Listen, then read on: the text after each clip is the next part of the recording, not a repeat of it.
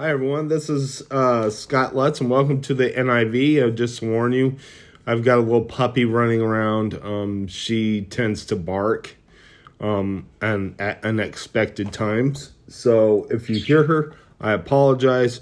Hopefully, you can hear the scripture. But anyway, let's go ahead and read the scripture. Um, Genesis 41, 41 through 57 is our Old Testament reading, and then we're going to go to Matthew. Matthew 16, 1 through 4. So let's go ahead and read the scripture.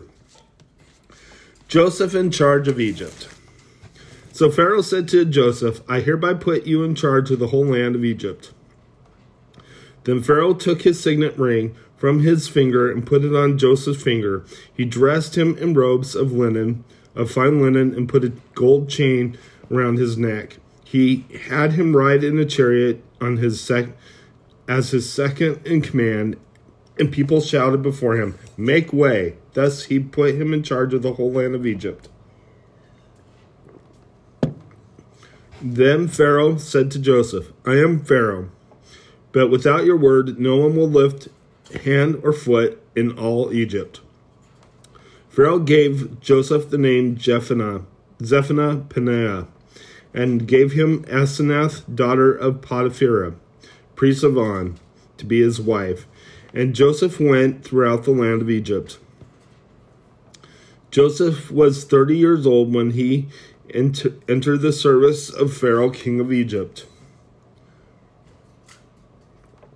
And Joseph went out from Pharaoh's presence and traveled throughout Egypt. During the seven years of abundance, the land produced plentifully.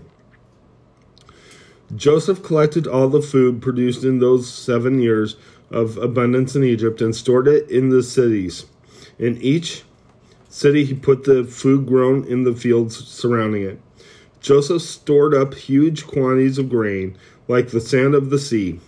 It was so much that he stopped keeping records because it was beyond measure. Before the years of famine came, two sons were born to Joseph by Asenath, daughter of Potiphera, priest of On.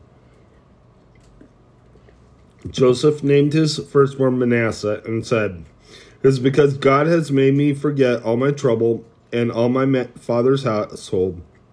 A second son he named Ephraim and said, It is because God has made me fruitful in the land of my suffering. The seven years of abundance in Egypt came to an end, and the seven years of famine began. Just as Joseph had said, there was famine in the in all the other lands, but in the whole land of Egypt there was food.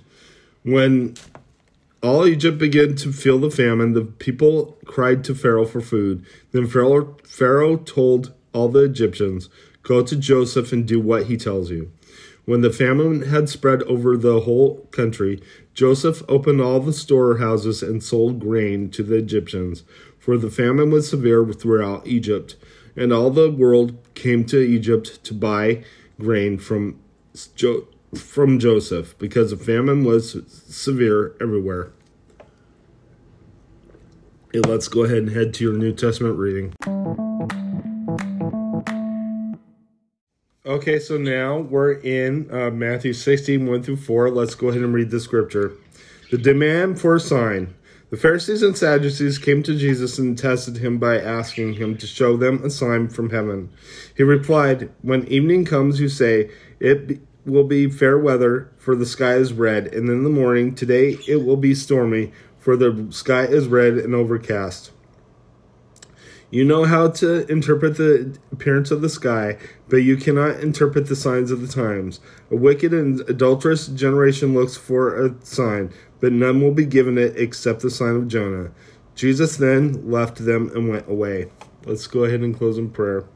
Lord God, I just lift you up. I thank you for everything. I ask that you be with us, watch over us, I pray, just and guide us throughout our day, I pray.